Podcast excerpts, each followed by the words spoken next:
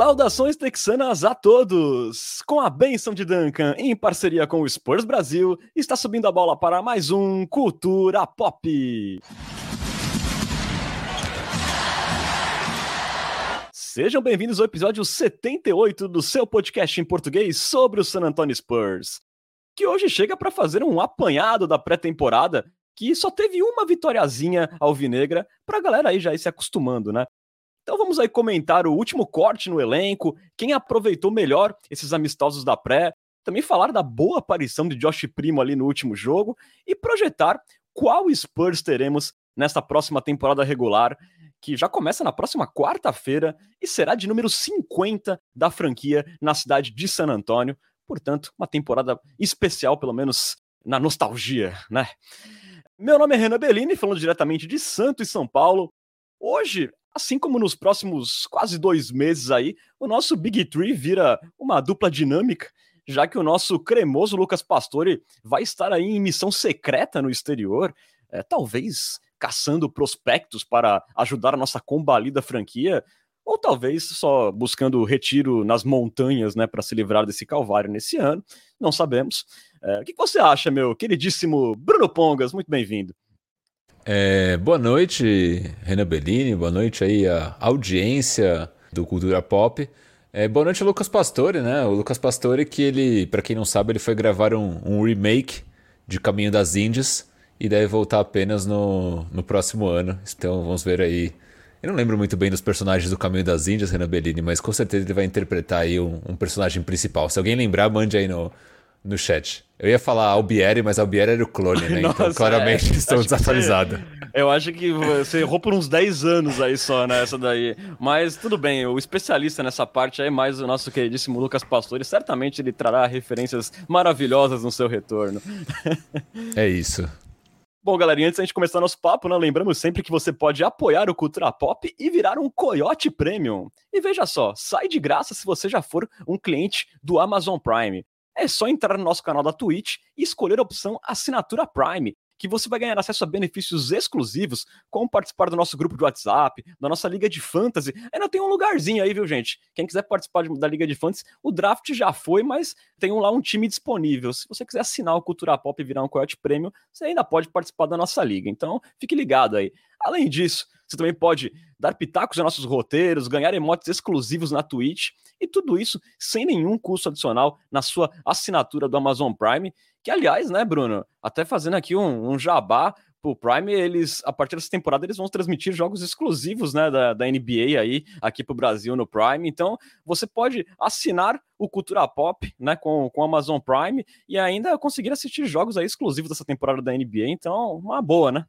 É isso, Renan. Uma, uma ótima, na verdade, é que o André Weber, enquanto isso, comenta que o Lucas Pastore foi interpretar o Barruan.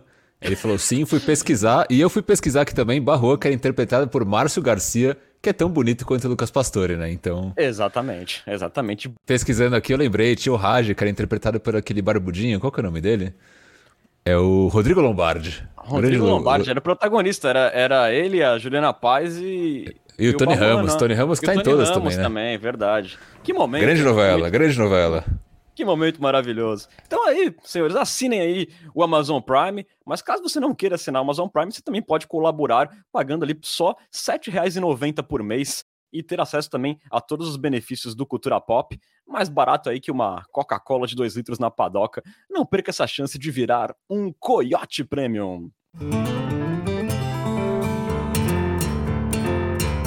Bom, a gente abre este culturão das Índias é, falando de pré-temporada, né? Onde o Spurs fez cinco jogos e conseguiu apenas uma vitória em Utah, ali contra o esfacelado Utah Jazz, nosso concorrente no tanque.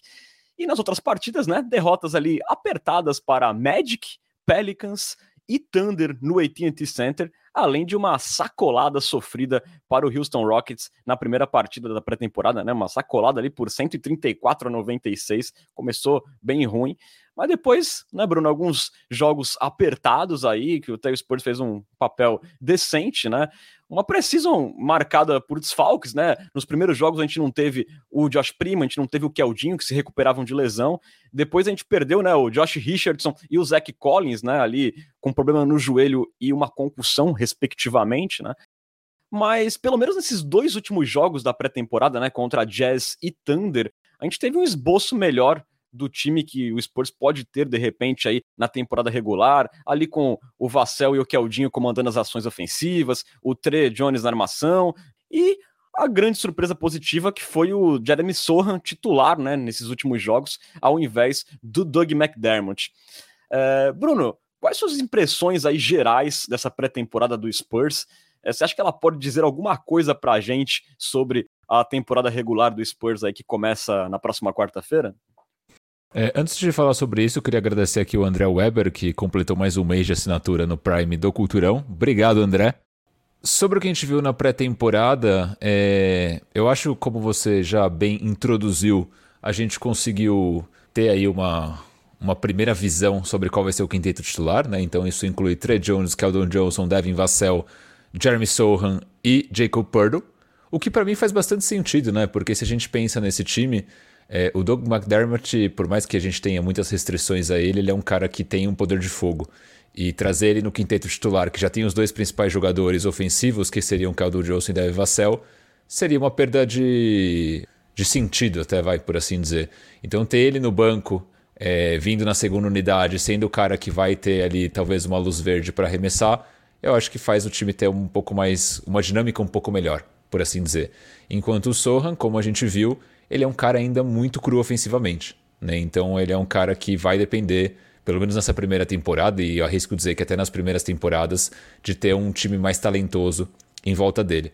Eu gostei muito do Devin Vassell e do, do Keldon Johnson. O Keldon Johnson, sobretudo, a gente vai entrar mais no detalhe sobre ele, mas ele está visivelmente mais magro, perdeu 10 quilos é, desde a última temporada, então ele tem atuado ali é, mais como um ala do que como um jogador de. mais do que como um 4, como a gente vinha vendo na temporada anterior. Então acho que finalmente é, na cabeça do Pop está claro que o Keldon Johnson é mais um guard é, ou um ala, um 3, do que necessariamente um jogador é, que vai brigar ali no garrafão.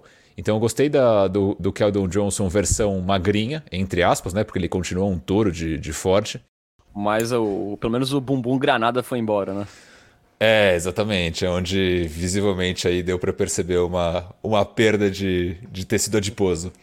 É, eu gostei da atitude do Devin Vassell, como eu falei, embora tenha problemas com eficiência, de, dos quais a gente também pode falar é, daqui a pouquinho. Me decepcionei um pouco com, com jovens que tinham ido bem na Summer League. Eu achei, eu esperava um pouco mais do Blake Wesley, né? Então senti ali não a mesma atitude que ele mostrou. Pode ser obviamente a diferença entre jogar é, com jogadores do nível de, de Summer League versus jogar contra jogadores do nível profissional, para um jogador que ainda é realmente muito jovem, né? É, muito magro também. Então vi ali o impacto e achei. Eu, eu, eu, pelo menos esperava mais. Né? Depois a gente também vai falar mais dos, dos novinhos, então também não vou entrar muito no, no, detalhe sobre isso. Gostei de algumas novas aquisições, eu achei interessante os minutos que o Isaiah Robb jogou. Né? Não tinha uma grande expectativa sobre ele, mas acho que é um cara que ele pode ser útil até eventualmente para a gente conseguir uma troca lá no futuro. É, e agora, depois com os cortes que a gente teve, também a gente vai falar disso mais lá na frente no episódio, é, esse elenco já está 100% fechado. Ah, um, um, outro ponto também que esse não necessariamente me agradou, muitos minutos para o Gorg Dieng.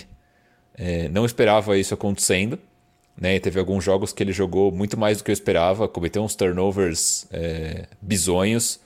É, umas bolas de três também, meio bizonhas. Tudo bem que está relacionado com um pouco com a lesão do Zach Collins, mas é um cara que durante a temporada eu gostaria de ver pouco, pouco tempo em quadra.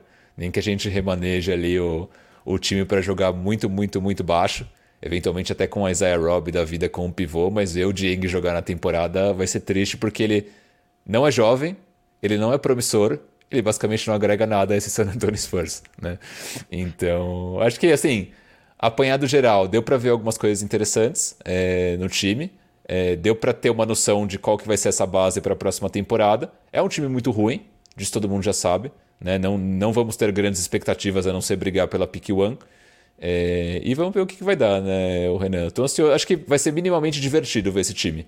É, diferentemente de times da, das temporadas, principalmente da temporada passada, que a gente sabia que não tinha perspectiva nenhuma, mas também não tinha muita perspectiva de futuro a gente já começa a ver com esses jovens jogadores, mais as picks que a gente tem acumuladas, uma luz lá, ainda longe no final do túnel, mas a gente começa a ver um, uma frestinha. Não sei se você tem essa mesma sensação. Sim, sim, e eu acho que uma coisa importante é a franquia ter definido o que ela quer da vida para o futuro, né? Não tá mais naquele, naquela indecisão de não, vamos reconstruir, mas ao mesmo tempo sendo tentando ser competitivo e ficando naquela regi região de torneio lá, colher de chá, como nossos amigos do Bola Presa falam, né? O torneio play-in, sem uma perspectiva de avançar num, num playoff, mas ao mesmo tempo não tendo um planejamento para o futuro, não, não acumulando piques. É, pelo menos a gente já sabe, agora a gente tem certeza que o Spurs está num rebuild total, é, isso dá uma esperança. É, eu acho que é uma situação nova para a gente, né? Torcedor do San Antonio Spurs, entrar numa temporada sabidamente, assim, esperando é, só derrotas, é, esperando muito pouco, assim, em termos de resultado. Eu acho que é a primeira vez em quase 25 anos que isso acontece. É, mas, ao mesmo tempo, é, eu, eu, me animei um pouco vendo alguns jogos de pré-temporada, assim, foi um alento para mim, que eu me peguei é, comemorando alguns lances na pré-temporada, quando eu vi algum jogador, algum jovem fazendo uma jogada legal, ver, ver, o primo fazendo uma jogada legal, ver o Vassell conseguindo criar um arremesso, é, e eu acho que vai ser mais ou menos nessa linha nessa temporada, a gente comemorar pequenos progressos e olhar pouco para resultado, porque realmente é até melhor que a gente perca pensando em futuro, mas assim, observar é, as evoluções pequenas dessa molecada, olhando para frente, é, vai ser uma coisa pelo menos divertida da gente acompanhar nessa temporada, como o Bruno falou. É, e falando nessas jovens promessas do time, e uma das mais cruas, como o Bruno antecipou, né? É o Jeremy Sohan, né? Ele começou aí três jogos como titular, os últimos três jogos que foi quando a gente viu o time assim com um desenho um pouco mais com cara do que a gente pode ter nessa temporada regular. É, ele foi o segundo jogador do Spurs que mais jogou nessa pré-temporada, teve uma minutagem ali de 20 minutos por jogo, é, teve ali 4.4 pontos por partida, apenas 31% de aproveitamento nos arremessos de quadra, acertou apenas duas bolas de três pontos em 15 tentativas, né? Ele tentou bola de três pontos, mas ele estava bem descalibrado. E ainda conseguiu ali um total nessas partidas de três roubos e quatro tocos nesses cinco jogos, os números aí do Sohan. É, Bruno, você já deu uma antecipada no começo, né? Mas aqui, até pegando uma pergunta do nosso corte prêmio Pedro Rosa, ele pergunta se você achou o Sohan mais cru do que você imaginava antes da estreia dele, né? Lembrando que o Sohan não jogou a Summer League, então a primeira vez que a gente viu ele em quadra, literalmente, foi agora na pré-season. É, você achou ele mais cru do que você imaginava? Cara, boa pergunta. Eu não tinha feito essa reflexão antes. É, mas parando para pensar agora nesses poucos segundos que você me deu, eu diria que sim. Eu diria que sim. É, essa pergunta dá para ser dividida em duas, na verdade, né? Ofensivamente eu acho que sim, defensivamente eu acho que não. Né? Então, ofensivamente realmente ele é um ele é um projeto de longo prazo. Né? Então dá para colocar ali o Jeremy Sohan na escola grande projeto do grande projeto do cultura pop. É, ele não tem um bom arremesso de três, ele não tem um jogo de costas para cesta, ele não é um bom infiltrador. Ele é um cara que talvez vá brigar para pegar rebotes e fazer ali um putback ou pegar ali de repente uma ponte aérea depois de um depois de um pick and roll. Mais do que isso, eu tenho zero ou poucas expectativas para ele nessa primeira temporada. Gostei que ele teve sinal verde para tentar a bola de três, né? De fato, como você falou ali, ele tentou a rodo mas ele não tem uma mecânica necessariamente bonita nem rápida. Feio é um trabalho. É feio, é um trabalho em progresso, né? É, mas, por outro lado, enquanto ofensivamente realmente ele é bastante cru, é, e aí sim, realmente mais cru do que eu imaginava, eu acho que na defesa ele mostra um, um potencial bastante interessante. Né? Então ele é um jogador é, que ele jogou a maior parte do tempo é, complementando o Jacob Purdo, né, como um cara de garrafão mas ele é um cara que ele consegue trocar e defender basicamente qualquer tipo de jogador. Ele consegue defender um jogador é, mais alto e mais forte, obviamente com, com alguma limitação física, mas na NBA atual, esses jogadores mais imponentes hoje eles já não são é, a maioria.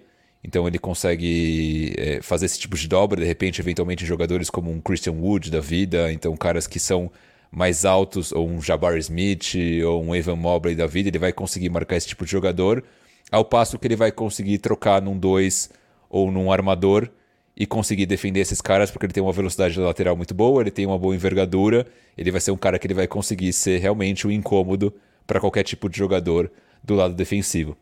É... Com isso, ele é um, ele é um excelente match né, pro, pro Jacob Purdo, no garrafão, que é um jogador um pouco é, menos móvel, mas é um excelente protetor de, de aro. Né? Então ele é um cara que ele vai conseguir ser um complemento defensivo muito bom. E somando Jacob Purdo com Jeremy Sohan, Trey Jones e o Devin Vassell, eu nem vou colocar o Keldon Johnson nessa conta, porque o Keldon Johnson tem um histórico de não ser um bom defensor. Tô ansioso para ver ele com 10 quilos a menos. Mas esses quatro jogadores, com a exceção do Keldon, tem tudo para ser um, um, um, time bem sólido defensivamente. Então eu esperaria o Spurs muito ruim no ataque, mas minimamente sólido na defesa. É, e para fechar esse o Aro Sohan, o Renan, uma coisa que eu achei interessante também foi que, um pouco do que a gente já falava no começo, né? Muito possivelmente ele vai ser um cara que vai ter uma minutagem muito alta desde o primeiro dia na NBA. Né? Então, muito possivelmente ele vai ser titular e muito possivelmente ele vai jogar ali 20, 25, eventualmente até 30 minutos por noite. É, vai ter espaço para ele fazer cagada pra caramba. Acho que isso é bom também para ele poder aprender. E acho que fazia tempo que a gente não via um, um novato é, ser titular logo de cara. Acho que talvez o último tenha sido o próprio Tim Duncan, ou Tony Parker, talvez. Sim, é... o Judas também chegou a ser titular logo de cara, não foi? Começar a temporada, eu acho não, que não. Não, Eu acho que é, é, ele era banco do, do Stephen Jackson, se eu não me engano, né, naquela Pode ser. Época. É, eu acho que o, o Vassell é um bom exemplo. Não foi titular, né? Mas ele teve bastantes minutos logo na sua primeira temporada. É, você falou do, do, do, encaixe defensivo, eu acho que o Spurs já ganha, até naquelas situações que a gente via o Keldon sofrer na posição 4, quando pegava caras que arremessavam muito por cima dele, já é uma coisa que o Sohan vai ter mais chance de contestar, né? E outra que deixa o time do Spurs um pouco mais alto, permite que o Keldon jogue numa posição é, que eu acho mais condizente com, com o tamanho dele, com o, o, que ele pode progredir na carreira, né? Jogando ali numa ala. Eu acho que nesse ponto é muito legal. É, defensivamente, tem talento ali já evidente no, no Sohan. Ofensivamente tem muita coisa a melhorar. É, agora, o complemento da pergunta que eu te faço, Bruno, é se você acha que só esse aspecto defensivo do Sohan, você acha que já é suficiente para o Pop é, colocar ele para jogo de titular, é, mesmo sendo tão cru na parte ofensiva da quadra? Você acha que essa temporada é diferente do Spurs, totalmente reconstruindo e sem perspectiva, vai permitir que o Pop coloque um cara cru como o Sohan já pro fogo.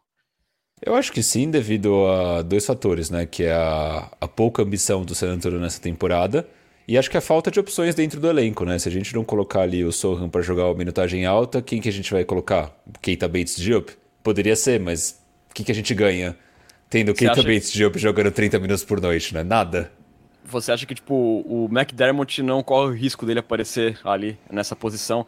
É, por causa que ele jogou menos na temporada na, na pré-temporada agora, mas ele converteu ali 40% dos tiros de três pontos, teve uma média de pontos de, de, de 10 por jogo tal. Você acha que o Pop não, não vai fraquejar ali de botar o falso alto? não, eu acho que isso poderia acontecer eventualmente, mas acho que aí vai um pouco. Aí 100% palpitômetro aqui, tá? É, mas eu acho que vai talvez um pouco do que, do, daquilo que eu falava ali no começo do episódio. Que é o Spurs vai precisar de gás na segunda unidade. Né? Então, na segunda unidade, a gente tem o Josh Primo, provavelmente o Josh Richardson.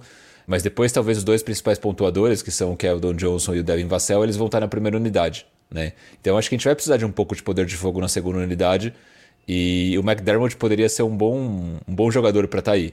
Mas eventualmente sim, não descartaria ele vindo como titular, porque é o Pop, a gente não sabe o que esperar da, de Greg Popovich. Exatamente, né? Eu ia falar de Keldinho e Vassell agora, mas eu, eu, acho que cabe até dar uma antecipada no Trey Jones, né? Ele realmente, como a gente esperava, ele veio aí como titular, né, nessa pré-temporada, ali na posição número 1. Um. É, ele teve números bem interessantes, né? Ali 10 pontos de média, 4 rebotes, 3 assistências e 1.2 roubos por partida e apenas um turnover por jogo, né? Um ponto interessante aí do Trey cuidando bem da bola. É, e chamou atenção, Bruno, que ele teve aí 10 tentativas de 3 pontos e converteu 4. Foi bem ali o Trey Jones nos números de 3 pontos. Mas é, puxando de novo o, o McDermott, quando me vem essa dúvida na cabeça se o Pop, uma hora ou outra, não vai resistir em colocar o McDermott. É, ofensivamente, esse time do Spurs é meio complicado a gente pensar em bola de três pontos, né? Porque, tudo bem, a gente tem o Keldinho que melhorou absurdamente, foi um dos grandes arremessadores até da NBA na temporada passada, o Devin Vassell tem um potencial de, de shooter que todo mundo conhece, embora ele te, dá umas osciladas nesse aspecto. Mas aí depois você, tem um quinteto ali que ninguém mais chuta bola de três pontos, né? A não ser que o Trey Jones botou a mão na forma, né? Então, assim, você tem dois chutadores basicamente no quinteto titular e o resto ninguém chuta, né? Então, será que é, talvez essa falta de especialista de três pontos não faça o Pop colocar o McDermott? É, eu acho que isso é, é um risco que a gente corre, obviamente. Eu acho que a expectativa que eu tenho, pelo menos, é que o Spurs novamente seja um dos piores times na bola de três da temporada, ainda pior que na temporada anterior, né? Mas eu gostei, de, falando do Trey Jones especificamente, eu gostei dos minutos dele, né? O Trey Jones é um cara que eu gosto bastante, já gostava desde o do começo dele em San Antonio. A Summer League que ele fez no ano passado, ele mostrou aí highlights bem interessantes do lado ofensivo, que acho que ele nunca conseguiu colocar em prática, até por falta de tempo de, de quadra. E acho que nesse começo de pré-temporada a gente viu ele se soltar aos poucos também, né? Eu, até, eu me lembro de estar assistindo o primeiro jogo da pré-temporada e logo nas primeiras posses de bola ele receber bolas livres na linha dos três e não chutar. E procurar hum. uma alternativa, buscar uma infiltração. E eu falei, puta, mão de pau do Trey Jones é foda, né? O cara não tá livre e não chuta nem na pré-temporada. Mas logo depois eu comecei a ver ele arriscar mais, principalmente nos jogos seguintes. Não sei se foi algo que de repente o Pop falou, cara, você tá livre sem chutar, o time é muito ruim. Tipo, chuta aí. O Sohan tá chutando 10 bolas, então você tá livre para chutar também.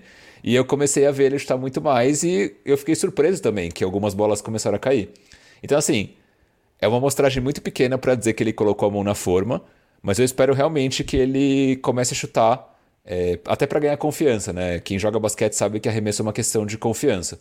E se ele começar a chutar e a bola cair, eu acho que tem tudo para ele se tornar um jogador de pelo menos uns 30%, 32%, 33% na bola de três, o que já não seria é, de todo mal. Mas difícil prever o que vai acontecer com, com as mãos de Trey Jones na bola de três. Pois é, é vamos aguardar aí, mas pelo menos já deu, já deu um sinal aí que é, talvez refugue menos essa temporada, né?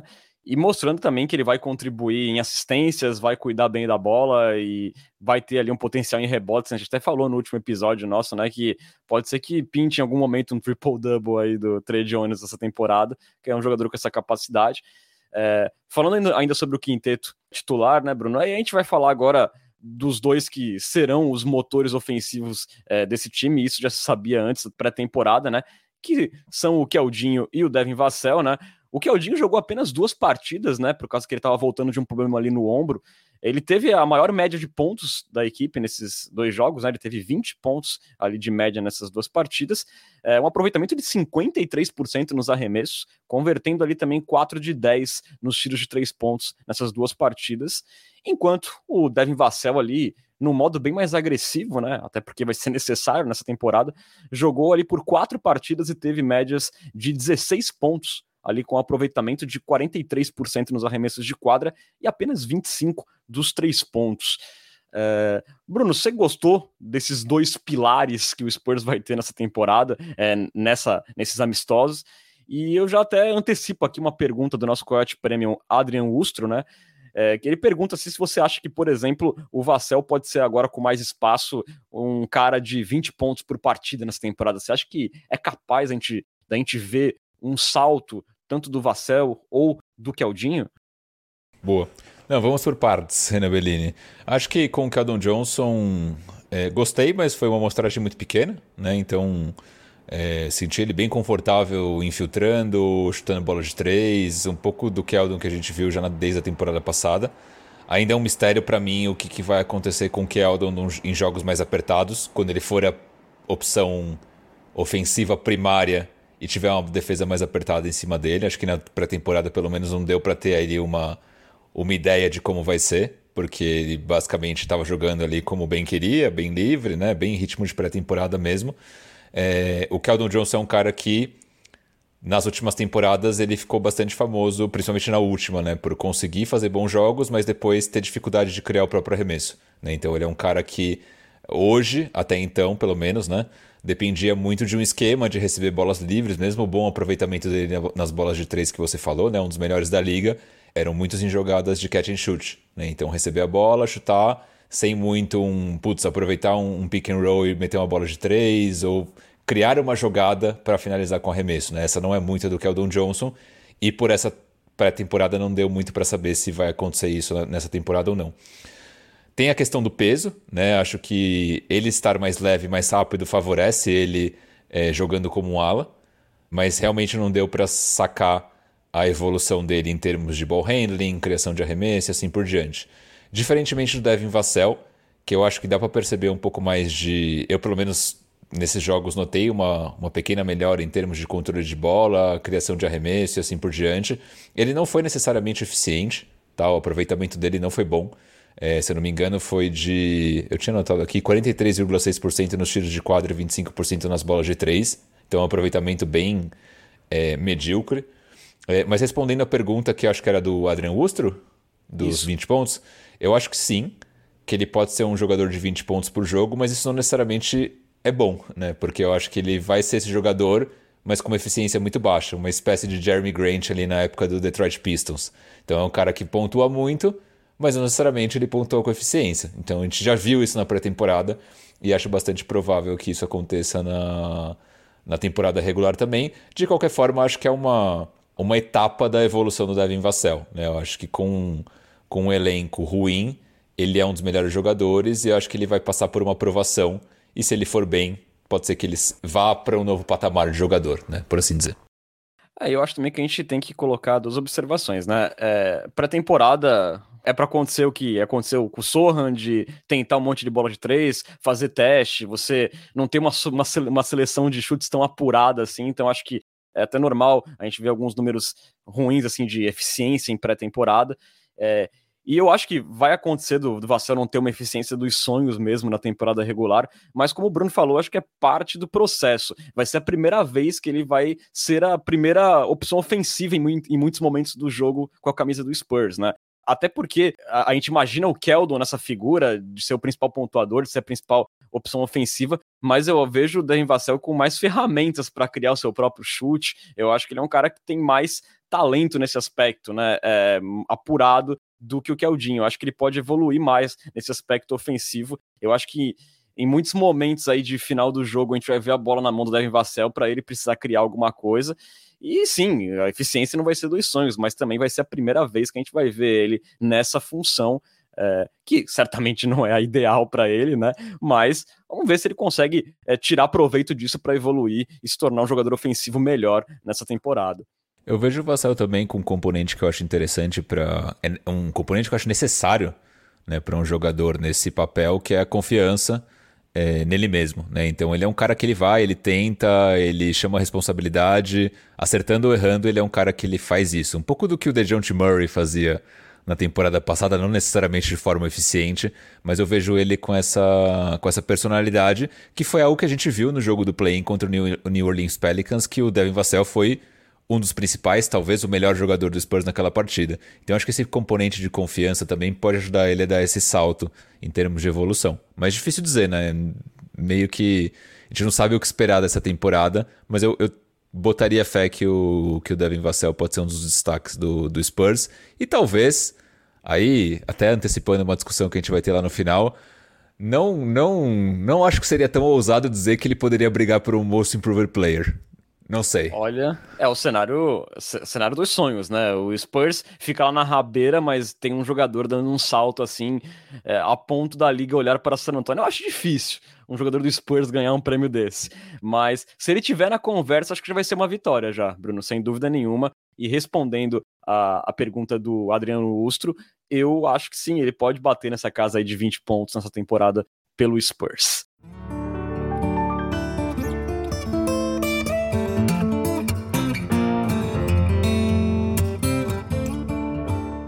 Passando agora para a segunda unidade, né, Bruno? Eu acho que aqui certamente foi a melhor surpresa, né? Ainda que seja um recorte minúsculo do minúsculo, mas foi o Josh Primo, né? Segundo anista, super novinho, que esteve em quadro ali por dois jogos após ele se recuperar de um problema no joelho. Até tinha expectativa que ele nem participasse da pré-temporada, mas ele participou e foi o cestinha do Spurs ali contra o Thunder, né, na última partida, com 23 pontos, 8 de 12 nos arremessos, 4 assistências e 4 turnovers ali em 24 minutos.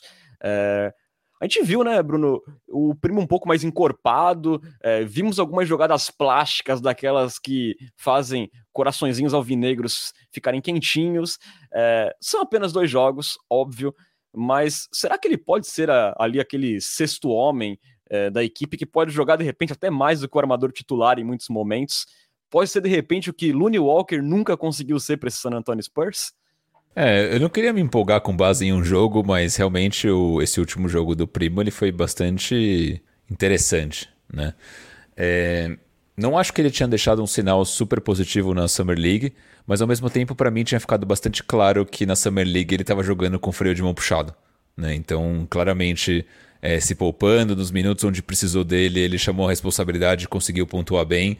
Então eu não acho que a Summer League também seja uma amostragem é, verídica do que é o Josh Primo é, nessa versão de 2022-2023. Mas de fato, o jogo contra o Thunder, é, não só o jogo contra o Thunder, né? A, a visão geral do Josh Primo ele está muito mais forte, ele está absorvendo o contato de uma maneira muito melhor, né? Ele está conseguindo atacar a cesta e não mais ser é, trucidado como ele vinha sendo. Que, qual, qual adjetivo você usar? Eu ia usar o atirado na terceira fileira. Atirado na terceira fileira. É, então acho que ele está conseguindo criar contato, fazer ali end ones, arrancar algumas é, cestas na base da força. Acho que ele tem ainda campo para ficar mais forte ainda, e imagino que isso deva acontecer entre essa temporada e a próxima. Acho que ele não chegou é, no auge físico dele, nem longe disso, então isso mostra também bastante sobre é, o quão promissor é o, o, o Josh Primo. E também senti, assim, impressão de duas partidas, mas me pareceu que o controle de bola dele melhorou consideravelmente. Né? Eu vi ele tentando ali alguns, alguns dribles, algumas fintas que não vi ele tentando nem na Summer League, nem na G-League no ano passado, nem nos jogos que ele teve em San Antonio. Então, assim, é, acho que nessa temporada pode de fato ser esse sexto homem que você bem comentou. E arriscaria dizer também, como você comentou, que eu acho que ele pode ter mais minutagem do que alguns titulares e ser um dos destaques do time na temporada. Mas, de novo, dois jogos de amostragem. Vamos ver nesse, nesse comecinho de temporada o que, que será do nosso querido Josh Primo, o primão.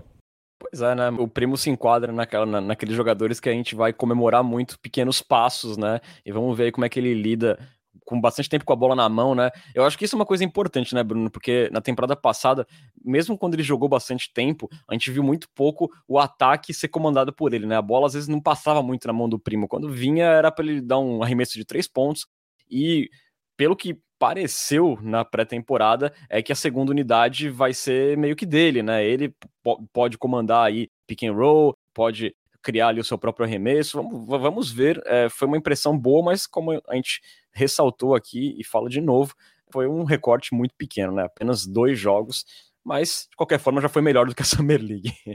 Exatamente, e só lembrando também é, pro querido ouvinte do Cultura Pop, que o Josh Primo ele é só seis meses mais novo do que o Jeremy Sohan. Então, para dar uma dimensão de quão jovem ainda é Josh Primo. Exato, aquele projeto de longuíssimo prazo, né? É, bom, Antes a gente aqui falar do, do corte, de como ficou o elenco fechado, né? Acho que até por interesse da nação popista que está aqui ouvindo a gente, é, vamos falar dos outros novinhos, né, rapidamente, Bruno, que é do Malak Braham e do Blake Wesley. Você já adiantou um pouco, né? É, que foram ali as outras duas escolhas de primeira rodada do Spurs no último draft. Os dois jogaram ali em média uns 14 minutos nos cinco jogos da pré-temporada.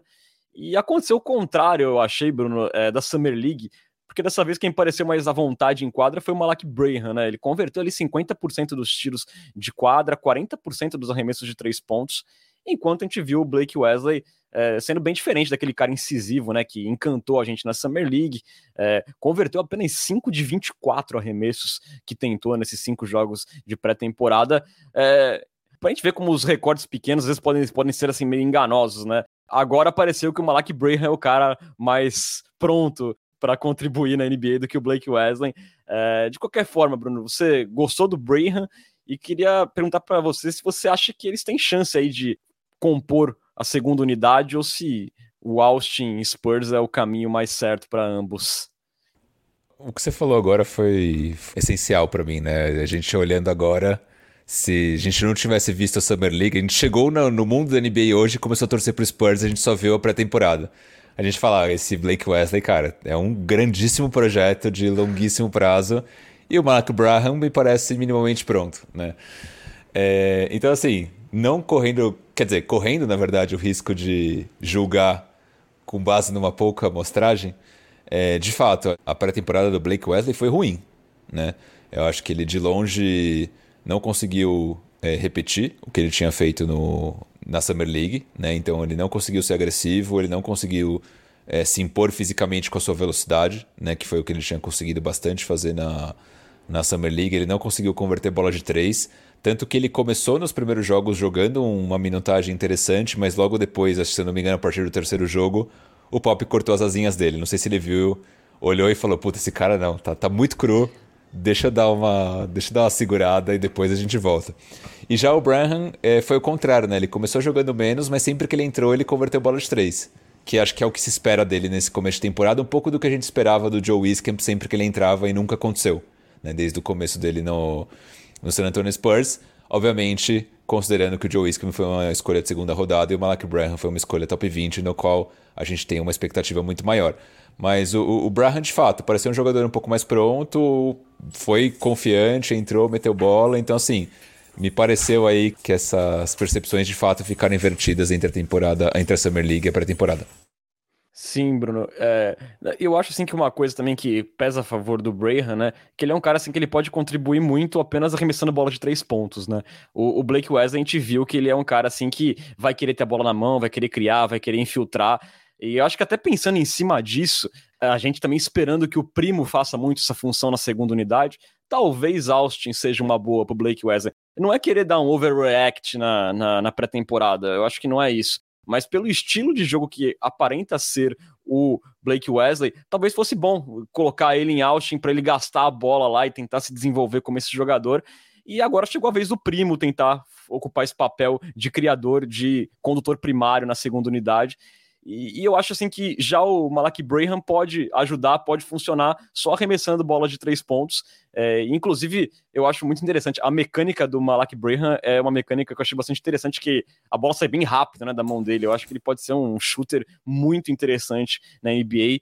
É, reforçando, Bruno, não querendo dar overreact na pré-temporada, mas eu acho que o Malak Braham ficou mais perto de, de repente, ter algumas chances aí na segunda unidade do que o Blake Wesley. É, isso que você falou para mim é chave, até porque é, né, tem essa questão posicional que hoje a concorrência para o Blake Wesley parece um pouco mais feroz. Né? Enquanto o Braham poderia encontrar espaços até, por exemplo, se rolar uma troca do Josh Richardson, uma troca do falso alto. Então, acho que é, falando de elenco mesmo, o Blake Wesley parece estar um pouquinho mais limitado. Pois é, então aí são nossas expectativas. Vamos ver qual vai ser o destino aí desses dois jovens. É, indo agora mais a fundo na segunda unidade, né? É, onde tinha muita coisa em jogo para vários jogadores nessa pré-temporada que brigavam ali para ficar na última vaga entre os 17 da temporada regular, né, que são os 15 com contrato garantido, mais os, do, os dois two-ways.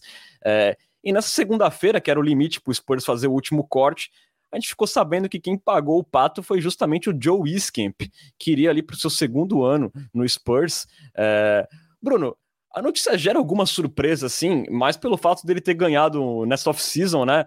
Um contrato novo, um contrato pequeno de dois anos, 4 milhões, mas um contrato novo. É... Mas a verdade é que, se a gente olhar para os tímidos 29 minutos que ele esteve em quadra no total nessa temporada, nessa pré-temporada, ele chutou ali 2 de 10 nos tiros de três pontos, é, que deveria ser a sua especialidade.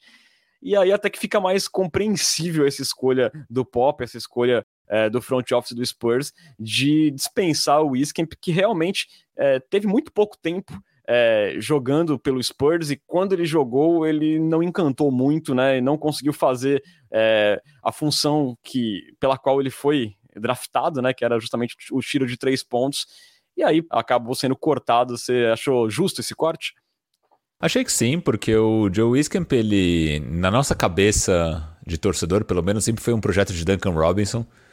Mas nunca justificou, né? Toda vez que ele entrou em quadra, acho que ele nunca teve um aproveitamento sólido na bola de três. Mesmo em Austin, ele não teve um, um aproveitamento brilhante na bola de três que se destacava dos demais. Né? Acho que teve, deve ter tido ali um aproveitamento de 38, alguma coisa do tipo, que é bom. 37. Diga, 37%, 37. ali. Quase acertei na base do chutômetro. Que não é ruim, mas ao mesmo tempo na NBA atual, onde você tem esses ultra chutadores que metem aí 42, 45% na bola de 3, é, acho que ele poderia entregar mais. Então nunca conseguiu entregar isso. E acho que fez sentido, né? Na pré-temporada, como você falou, jogou muito pouco, então acho que já estava um pouco claro para todo mundo que não teria final feliz para Joe Wiskamp. Pois é, então Joe foi com Deus, vamos ver aí, né? Se ele consegue ainda se encaixar na NBA, mas a verdade é que ele mostrou muito pouco nesse tempo que ele esteve, tanto em San Antonio quanto em Austin. E aí, né, Bruno, quem abriu o sorriso com essa notícia foram caras como Keita Bates Diop, que inclusive foi titular nos primeiros jogos ali, né, para espanto de muita gente. O Isaiah Robb também, que teve médias ali de 5 pontos, 4 rebotes, teve, teve, teve, teve bons flashes, foi elogiado pelo Pop. E pro Romeu Langford, que foi assim péssimo nos primeiros três jogos, assim, jogou muito mal, a ponto de a gente achar que era ele que ia ser o cortado, né, é, em muitos momentos.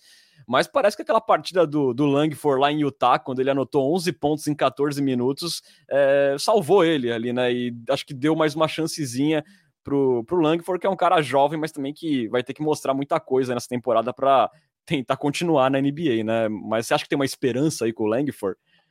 Eu achei que você, você ia falar que a situação encrespou para a Lizzie Johnson também, que foi um dos cortados, mas você até esqueceu dessa, né? Eu esqueci da a Lizzie Johnson, Tommy Cuse, né? Fica meio difícil, né, cara? Tommy Cuse é ruim, hein, cara?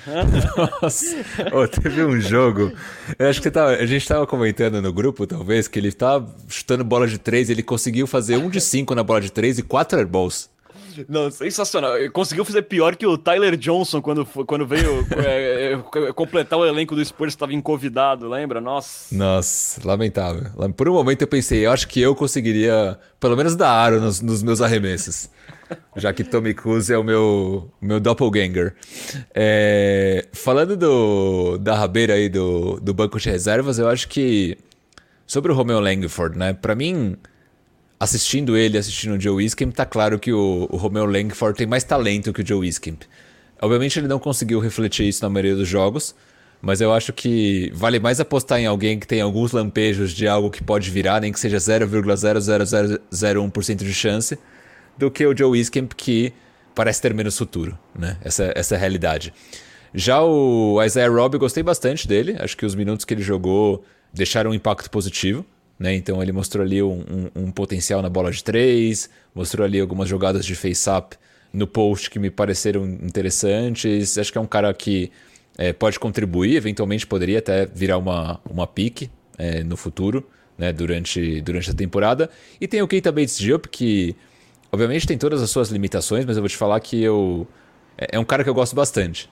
Ele tem uma versatilidade defensiva muito boa. Não é um craque ofensivamente, mas também não é um jogador ruim. A única coisa que me dá dó é que o Keita Bates Diop para o San Antonio Spurs hoje ele é um jogador absolutamente inútil. Eu acho que ele poderia somar muito mais estando numa equipe, talvez ali um fundo de banco numa equipe mais competitiva. É, acho que ele teria aí capacidade de, de somar. Então, go gostei que ele ficou. Espero que o Spurs consiga trocá-lo por, por um time mais útil, porque realmente acho que o Keita Bates Diop ele é, ele é inútil para San Antonio, mas poderia ser muito útil para muito time. Não, eu não tenho nem muito o que acrescentar, Bruno, porque é exatamente isso que eu penso dele. É um cara, assim, que é, é muito versátil na defesa. Eu acho que ele pode ser um, um complemento de elenco muito bom um, num contender aí. É um cara que merece ter um, até ter uma oportunidade melhor, porque em San Antonio realmente ele tá no lugar errado e na hora errada nesse momento, né? Mas, além de tudo, né, que a gente falou dele, também é o papai do Lakers, né? Então a gente tem que sempre lembrar é, desse Exato. detalhe então, a gente tem que ser, ser muito agradecido com o Keita Bates Diop. Vamos ver aí, né? É, como é que ele aparece ou se ele não aparece na rotação, mas a verdade é que o Pop parece gostaram dele, né? Até por ter colocado ele de titular nos primeiros jogos ali da pré-temporada. É, só dando aquela arredondada então no elenco final do Spurs para a temporada regular, ficou assim, né? De guards, tem o Trey Jones, Devin Vassell, Josh Primo, Josh Richardson, Malak Braham, Blake Wesley, Romeo Langford e Jordan Hall, esse último two-way. É, forwards, tem Keldon Johnson, Jeremy Sohan, Doug McDermott, Isaiah Robb, Keita Bates-Diop e Dominic Barlow, esse também two-way. E de bigs nós temos Jacob Portal, Zach Collins e o Gorg Dieng, que se tudo der certo vai ser apenas o Donis Haslem nessa temporada do Spurs, só lá o cara bacana do vestiário para dar conselhos. Mas Bruno, até depois de tudo que a gente conversou aqui, qual seria o seu palpite aí de time titular e de reservas mais utilizados aí para o Spurs essa temporada regular? Palpite que pode ir por água abaixo daqui a dois dias se o Pop resolver fazer tudo diferente, como já aconteceu outras vezes. Mas vamos dar o nosso palpite, Bruno. Ah, eu vou manter o que eu tinha falado ali no começo do episódio. Então, Trey Jones, Caldon Johnson, Devin Vassell, Jeremy Sohan Jacob Purdle, com as reservas mais usados, Josh Primo, Doug McDermott, eh, Josh Richardson e Zach Collins. Perfeito. E é, você? Eu, eu ainda tô um pouco descrente, assim, do pop tão, tão pra frentex com um cara tão cru. Eu vou apostar em Trey Jones, Devin Vassell, é, Keldinho, Doug McDermott e Jacob Porto no quinteto titular, eu acho que pode acontecer. E os reservas mais utilizados, né? Josh Primo, Josh Richardson, o Jeremy Sohan e o Zach Collins. E aí eu acho que correm ali por minutos para tentar algum espacinho o Isaiah Robb, o Romeo Langford e até o Malak Braham. Eu acho que é mais ou menos por aí a galera que tem perspectiva de jogar. Eu acho que o, que o Isaiah Robb tem realmente uma grande possibilidade de ganhar uns minutinhos aí. Vamos ver. É, pela idade, por ser jovem, por ter um potencial, de repente, como moeda de troca, né, num, pacote aí com alguém, com um pacote com o Jacob Porto, que a gente sabe que o Spurs está ali só esperando uma boa oferta para poder trocar ele até a trade deadline. Então, quem sabe aí, é, algum desses jogadores aí não aparecem e incrementam aí uma, uma, oferta, né?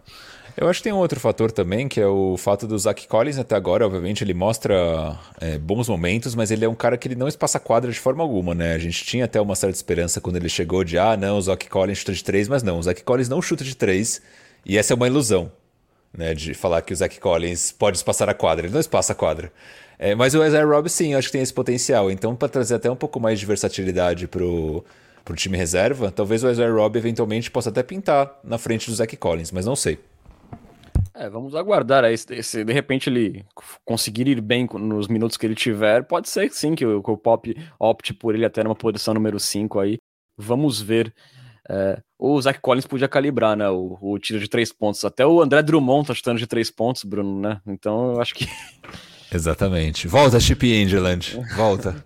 Nossa, isso vai fazer falta, viu? Em dois arremessos do, do Jeremy Sohan, eu já comecei, já caiu a lágrima por Chip Indland aqui. É... O maior corretor de mãos de pau da história da humanidade. Saudades.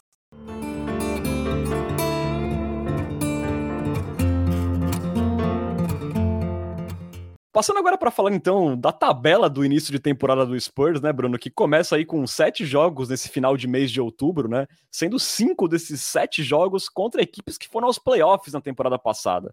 Aí depois em novembro, os primeiros sete jogos também serão todos contra equipes que foram para os playoffs em 2022. É, então aí, né, meus prezados e prezadas, é, o tanque tem tudo para começar voando nessa temporada para o San Antonio Spurs. Mas vamos aí nos apegar à primeira sequência da temporada, né? Que será até o nosso próximo encontro aqui no Cultura Pop.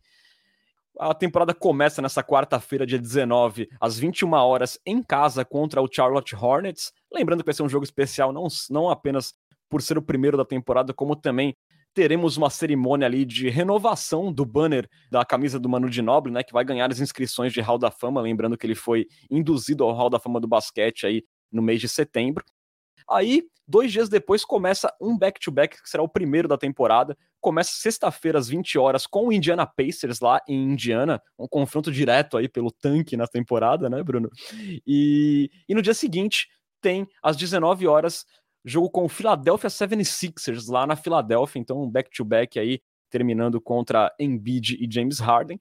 E aí depois serão mais dois jogos em Minnesota é, na segunda e na quarta-feira, ambos às 21 horas contra o Timberwolves. Então, portanto, o Spurs abrindo a temporada em casa com o Hornets e depois quatro jogos fora de casa contra Pacers, Sixers e dois contra o Timberwolves.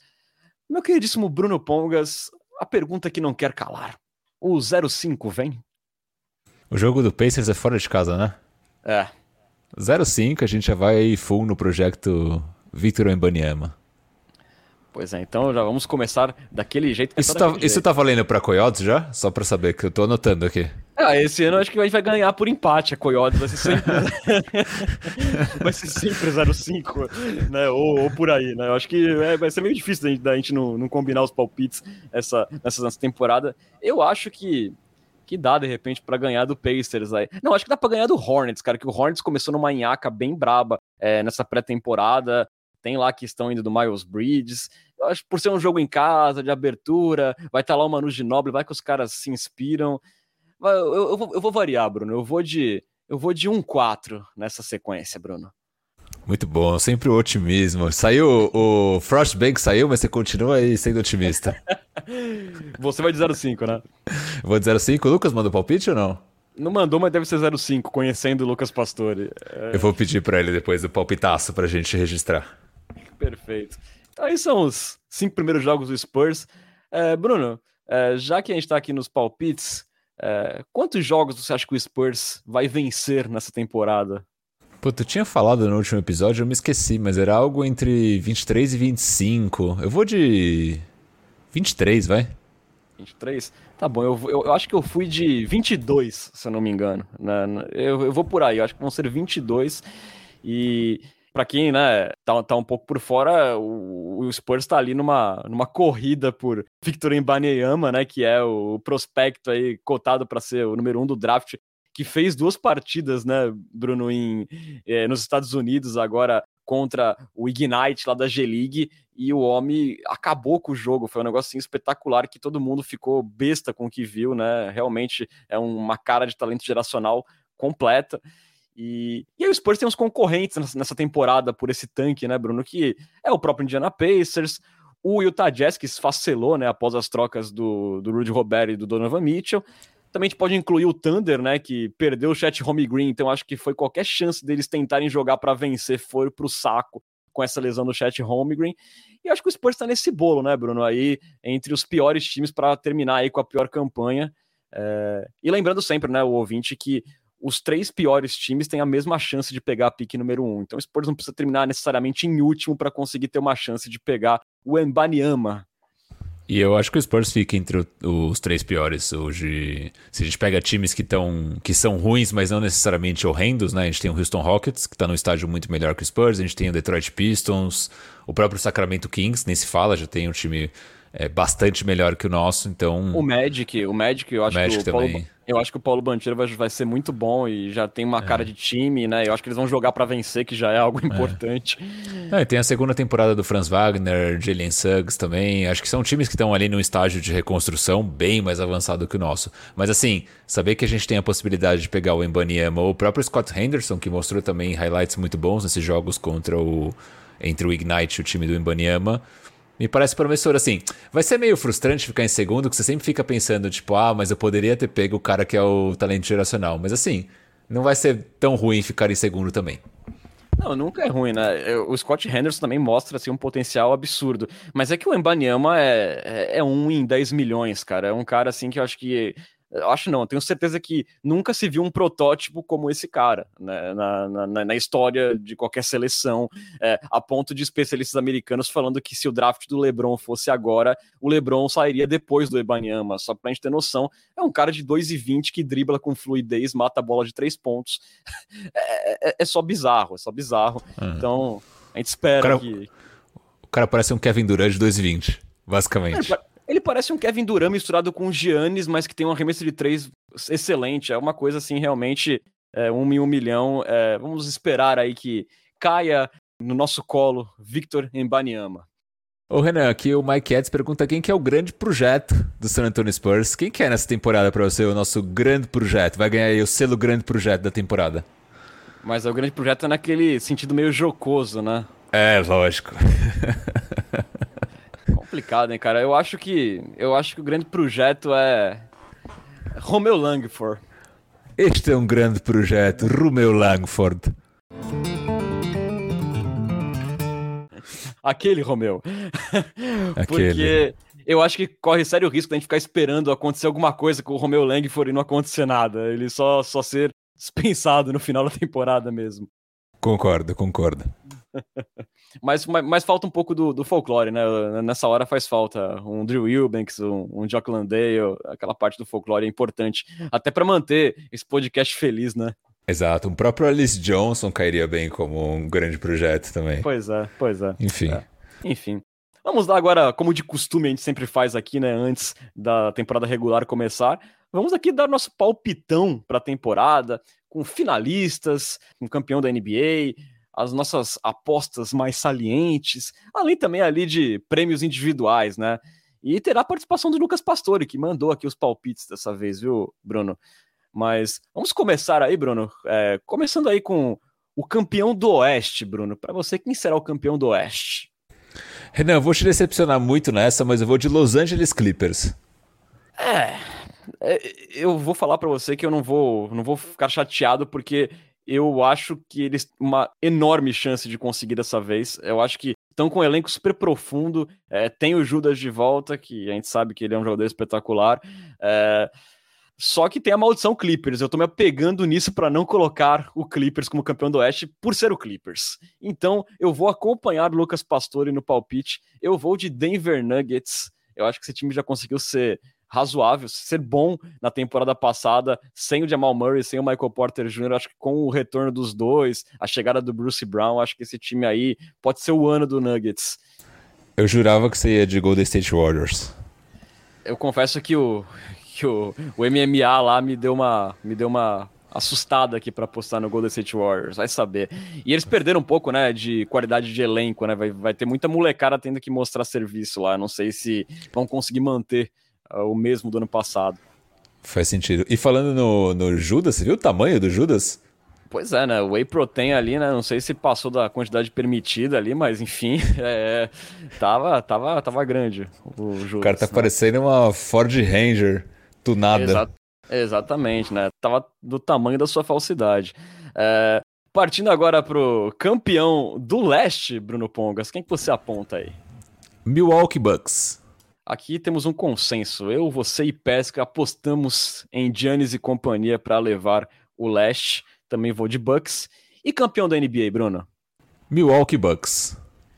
Também temos um consenso, estamos todos milwaukeezados aqui no Cultura Pop com Giannis Antetokounmpo, então também vou de Bucks, Lucas Pastore também vai de Bucks. É, sua aposta safadinha para a temporada, Bruno? É... Philadelphia 76ers. Safadinha, o Philadelphia 76ers. Mas calma, o que, que é uma.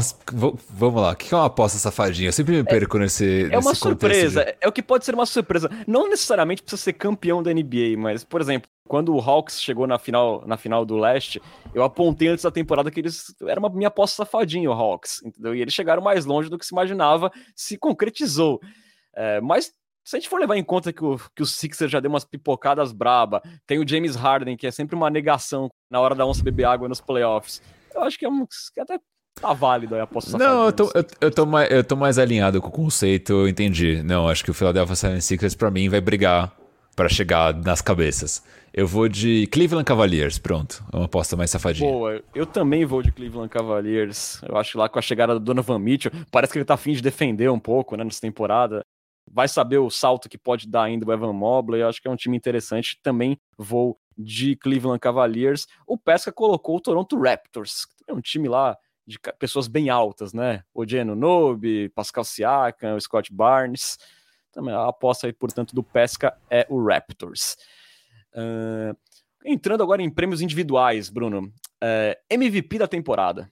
É, antes disso, o Mike Cats comentou do New Orleans Pelicans. Achei um bom palpite também para aposta safadinha. Depende eu, do Zion, eu, né? Mas. Eu cogitei. É, o problema é esse. Depende totalmente do Zion. Sem o Zion, eles são um time para perder na primeira rodada dos playoffs de novo. No máximo, beliscar uma semifinal de temporada. Uma, uma semifinal de Oeste, no máximo. Agora, se o Zion se manter saudável, que é sempre um fator, se ele conseguir isso, realmente é um time que pode ir muito mais longe, né? Mas eu sempre tenho minhas dúvidas com esse Pelicans por causa do Zion. Sim. MVP você tinha falado, né? É isso. Qual é o seu, seu MVP para a temporada? Vou usar nessa, Renan Bellini. É... Luca Doncic. Também vou de Luca Doncic também nessa temporada. Acho que vem aí mais uma temporada espetacular. Eu acho que nessa ele pode levar. É... Mavericks mudou, né, um pouco aí, mas eu tô bastante intrigado para ver ele jogando aí com o Christian Wood nessa temporada. É... O Pesca foi de Giannis Antetokounmpo, aí, né? Como ele conservador. Apostou... É, conservador, mas como ele foi, né, de, de Bucks, né, pro topo do leste, apostou no Antetokounmpo, faz sentido, é uma boa aposta também. É, treinador do ano, Bruno? Tailu. Uma boa aposta. Uma boa aposta. Até condizente com o seu palpite de campeão do Oeste. Eu vou de Michael Malone. Afinal, apostei no, no Nuggets, assim como o Pesca também foi de Michael Malone. É... Novato do ano, Bruno. Jabbar Smith. Eu e o Pesca vamos de Paulo Banchero. Acho que o Banchero é muito bom, cara. Eu acho que ele vai fazer. Ele já mostrou nessa pré-temporada aí que pode fazer estragos. Aí eu vou, eu vou na mais fácil, no Paulo Banchero. É, sexto homem do ano, Bruno. Jordan Poole. Também vou de Jordan Poole. Tá de contrato novo lá, tá empolgado, né? Agora vai querer mostrar pro Draymond Green o valor dele. eu acho que pode ser o Jordan Poole. É, o Pesca foi de Michael Brogdon, que chegou pro Boston Celtics, né? É, nem sei se ele vai ser titular ou se vai ser reserva. Eu acho que vai ser reserva. É um bom palpite também. Vamos ver aí se se mantém saudável o Brogdon também, né? É, defensor do ano, Bruno. Eu acho que o Giannis não vai levar o MVP, porque já levou várias vezes seguidas, e eu acho que ele vai ser recompensado com. Recompensado não, né? Vai ser o prêmio de consolação, o Defensive Player of the Year. Giannis Antetokounmpo. Uma boa. Eu vou de Herb Jones, cara, que foi impressionante na última temporada. Eu acho que ele pode fazer estragos de novo aí na defesa e ser coroado. Aí seria um nome um pouquinho diferente aí, mas o Herb Jones é muito bom. Eu não acho que vai rolar Herb Jones, mas eu gostei da ousadia. Boa. vamos ver. Também depende também como é que o Pelicans vai, vai ser nessa temporada, né? Vamos, vamos observar. E o Pesca foi de defensor do ano com Ban Adebayo do Miami Heat. É... Agora aqui a última, Bruno. Faltou o MIP, né, Renan? Não sei se você pegou o MIP. É, o Pesca acho que esqueceu do MIP, mas a gente manda aqui o Most Improved Player, né? Quem mais vai melhorar neste ano? Bruno Pongas. Tyrese Halliburton. Halliburton, que já é muito bom, mas pode melhorar ainda mais. Eu vou de Cad Cunningham, mas deixando bem claro que eu não concordo que um jogador no segundo ano esteja tipo disponível para receber esse prêmio. Eu acho que é um conceito errado que existe no Most Improved Player. Eu, eu ficaria mais contente se caras como o Devin Vassell, por exemplo, conseguisse ganhar. Se até o próprio RJ Barrett, que foi renovado lá no Knicks depois de mil anos renovaram um calor, se o RJ Barrett de repente tivesse uma evolução legal nessa temporada, acho que seria mais interessante, porque a gente espera que o Cade Cunningham seja melhor nessa temporada, todo mundo espera, como, então acho que não, não cabe muito esse prêmio, mas se fosse falar o que eu acho que vai acontecer, eu acho que pode ser o Cade Cunningham. Eu tava vendo as odds para quem vai ser o Most Improved Player, e o Devin Vassell, 15 da lista, e curiosamente o Keldon Johnson é o décimo, décimo nono da lista, deixa eu ver, um, dois, três, quatro, cinco, seis, sete, oito, nove, décimo da lista. Portanto, Incrível, né? O povo acreditando, acreditando mais no Keldinho. É, eu acho que tem mais margem para evoluir nesse ano o Vassell do que o Keldinho, mas, enfim, vamos aguardar. Sim. Tomara que seja algum deles. Tá ótimo. Uma, uma é. boa aposta que eu acho que faz bastante sentido e acho que entra um pouco nesse conceito, para que para mim também é o ideal, é o Jalen Brunson. É, também de Casa Nova, vai ter mais protagonismo. Verdade, verdade. Vai ter muito protagonismo. O risco é que a NBA descubra que o Jalen Brunson não é uma estrela, né? Mas vamos ver, né? Porque o Knicks pagou bem caro nele. É, não sei se, se, vai se traduzir o que ele conseguia fazer no Mavericks lá no Knicks, mas é uma aposta, é uma, é uma boa aposta. É, para fechar aqui, Bruno, o Pesca não mandou dessa, mas a gente manda aqui nós dois. MVP do Spurs e MIP do Spurs nessa temporada, Bruno? Difícil, hein? Keldon Johnson deve Vassell. Boa, eu vou de Devin Vassell pros dois. MVP e MIP. Tá confiante. Que, aliás, né, que, aliás é, vai, vai caminhar meio junto essas coisas nessa temporada, né? O melhor jogador provavelmente vai ser o que mais evoluir, porque só tem fedelho no time. É. Exatamente. Eu poderia estar Josh Primo no MIP, mas vou deixar pra temporada que vem. Isso, isso, deixa pra próxima, deixa pra próxima que ele vai estar tá mais madurinho. É... Bom, vamos caminhando aí pra parte final então do podcast, Bruno, onde tem aquela nossa conversa gostosa com nossos ouvintes está na hora da nossa queridíssima Coyote Talk. Coyote Talk. É, o pessoal te encheu muito o saco, Renan Bellini, ao longo da última semana, falando do Fantasy, pessoal te ameaçando processar. O Lucas Pastore falou assim: é, Estou aqui na, na Índia, foi por isso que eu não recebi o convite do Fantasy, né? Isso tá tudo resolvido já, né? Tá tudo resolvido, e como eu falei na abertura, quem ainda quiser participar, o draft já foi, mas tem um time lá separadinho. Se você quiser virar assinante e participar, ainda tem uma vaguinha aí, mas a temporada já vai começar já. Então sejam rápidos. O Fantasy Boa. está lá vivíssimo, Bruno Pongas. Tá, temos uma vaga, é isso? Temos uma vaga. Tá bom. Então, olha aí, assinantes que queiram. Assinantes que queiram assinar. Exatamente. Prospectos de assinantes. Ficarem aí com a gente, aproveita essa última vaga no nosso, no nosso Fantasy. Potenciais assinantes, é... ó. A pessoa paga ali R$ 9,90 no Amazon Prime, ganha jogos exclusivos da NBA na temporada, assina o Culturão e participa do nosso Fantasy, cara. Olha lá que maravilha. É perfeito, não perca essa chance aí, gente. Não perca essa chance, é isso aí. É, aqui só para mencionar a pergunta do Victor Aburachid, porque a gente já falou sobre isso. A gente abriu para perguntas no final da, da semana passada, a gente tinha perguntado é, quem que o Spurs cortaria, né? A gente já anunciou que foi o Alice Johnson e o Joe Wiskin, mas passo aqui só para mencionar o Vitão, que é um ouvinte muito querido do Cultura Pop. É, o João Lort, o Lortaço da Massa, Renan Bellini, ele pergunta assim: qual seria o simbólico. A gente já falou disso também, né? Starting Five de vocês seria 100% com jovens ou misturariam prospectos com gente comprovadamente ruim para acelerar o tanque? Acho que a gente já falou um pouco disso também, né? É, pois é, eu acho que não tem muito como. A maioria ali ou é cru ou é ruim, né? No time hoje do Spurs. Então acho que não tem muito como piorar o desempenho, né? Exatamente. O André Weber pergunta assim: o que acontece antes? A.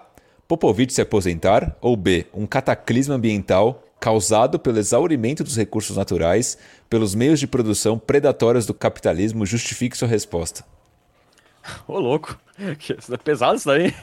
É, eu acho que a alternativa A, acho que o Popovic se aposenta primeiro, porque eu acho que a, a, paciência dele e até o tempo, né? A gente sabe que ninguém é eterno, vai se esgotar antes dos recursos naturais. Infelizmente, porque por mim o Pop podia ficar aí para sempre como treinador do Spurs.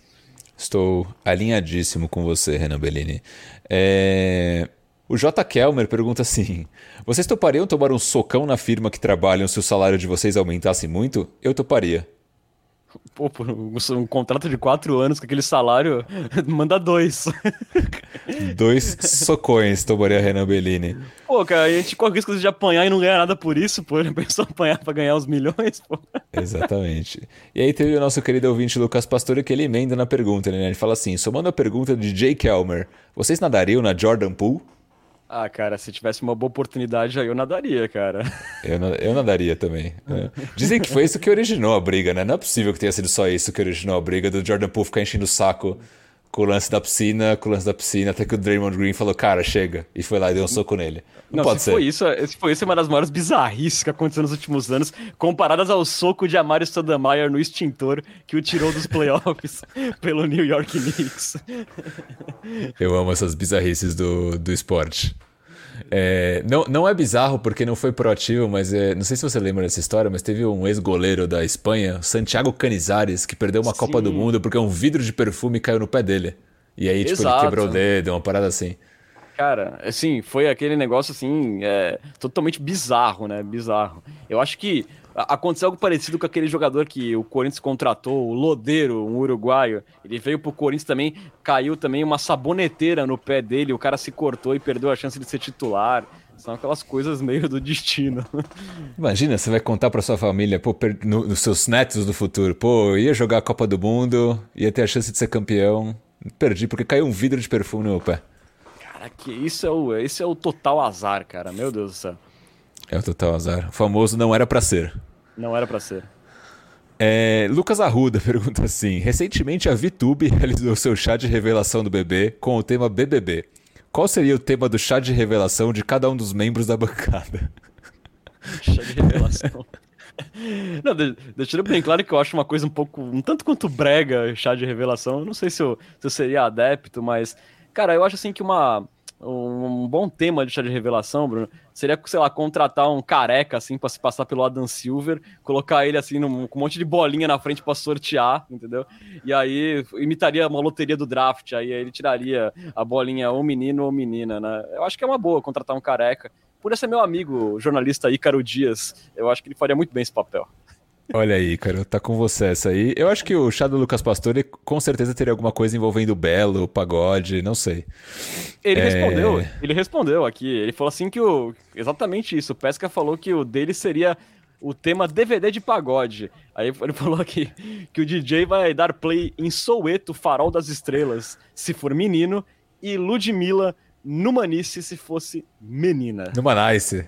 Numa Nice, numa, numa Nice é foda, hein, cara. Essa aqui foi. eu li totalmente errado. É que tava junto aqui, é Numanice, cara. Eu conheço muito de Ludmilla, realmente. Olha só. A Lud, pô. É Lud. A Lud, é. Boa. É, eu gosto muito de uns que tem, tipo, que a galera faz uma, uma bola de basquete, que, tipo, obviamente dentro não é a bola de basquete, e aí vai jogar na cesta e quando a bola cai no chão, tipo, explode uma parada azul se for um menino ou rosa se for uma menina, né? Essa Isso é muito clássica. Inter... Isso eu achei interessante. Eu, como gosto muito de tênis, eu podia ser uma bolinha que eu fosse sacar, tipo, e aí eu era azul, eu era rosa, podia ser uma boa, né? Exatamente, exatamente. Pergunta de Lucas Pastore, tá muito pergunteiro hoje. Ele fala assim: Eu tenho uma pergunta. Se o Spurs viesse jogar no Brasil e vocês pudessem escolher quem canta o hino nacional antes do jogo, quem vocês escolheriam? Eu escolheria o Pericles, diz Lucas Pastore. E você, Renan Bellini? Quem cantaria seu hino nacional? Ah, eu escolheria o Fagner para combinar com a sofrência que a franquia passa no momento. Cara, eu escolhi uma coisa bem brega, assim, só pra ser brega mesmo, tipo, sei lá, um J Quest. Caraca, vai revoltar os fãs de, de Rogério né, cara? Não, cara, já. Eu não sei se você gosta de J Quest, mas pra mim J Quest é o, é o fim. Não, é o fim. J Quest, Capital Inicial já, já, já tá um pouco saturado já, né? Tipo... Porra, não dá, sério. Não dá. Tem um pouco de ranço do, do J Quest, mas enfim, desculpa aos ouvintes que gostam de J Quest, mas assim, não dá. Caraca, caiu três assinaturas lá agora na depois dessa. Exatamente. O, o Jay Kelmer pergunta aqui: o que vocês acham de arroba de conge na bio do Instagram? Eu acho extremamente brega. Você acha brega, Bruno? Acho brega, acho brega. Ah, ah cara, eu acho que é, é, como migrou muita coisa do Facebook pro Instagram, cara, e no Facebook tinha lá o status de relacionamento e tal, eu acho que só, só mudou o formato. Eu, eu, não tenho sentimentos quanto a isso, eu acho beleza, ok. Não sei se eu usaria, justo. mas eu acho ok. Justo, justo.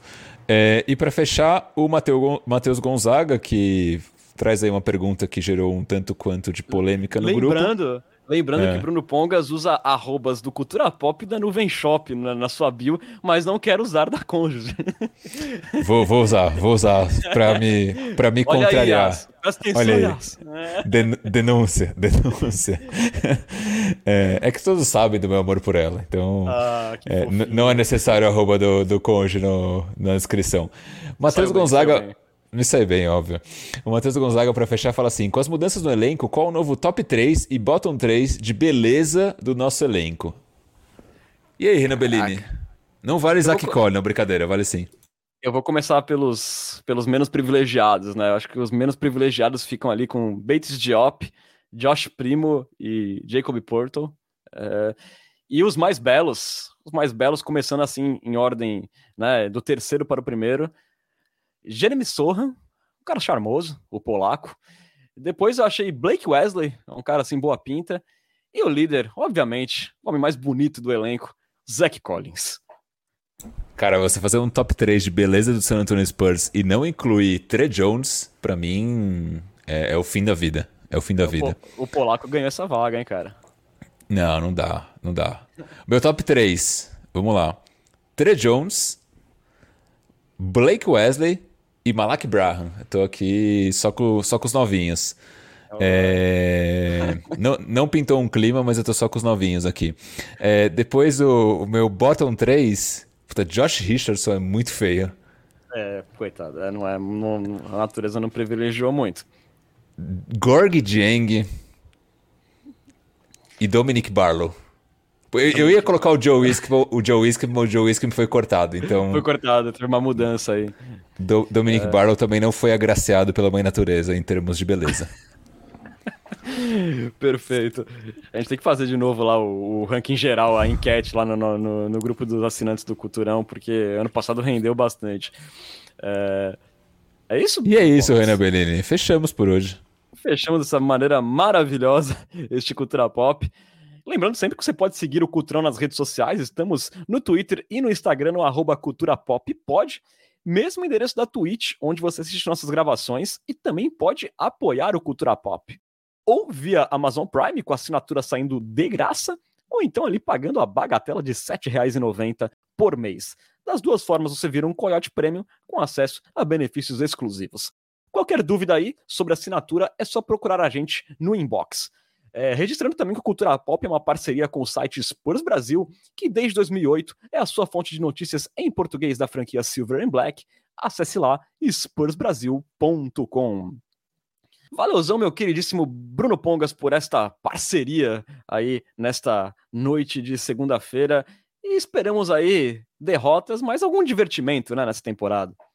Estou 100% alinhado com isso, Renan Bellini. Espero muitas derrotas, mas muita, muita emoção, né? muita, muita empolgação com os novinhos. A gente se vê no próximo episódio, que a gente ainda não sabe quando vai gravar, mas em breve anunciaremos nas redes sociais.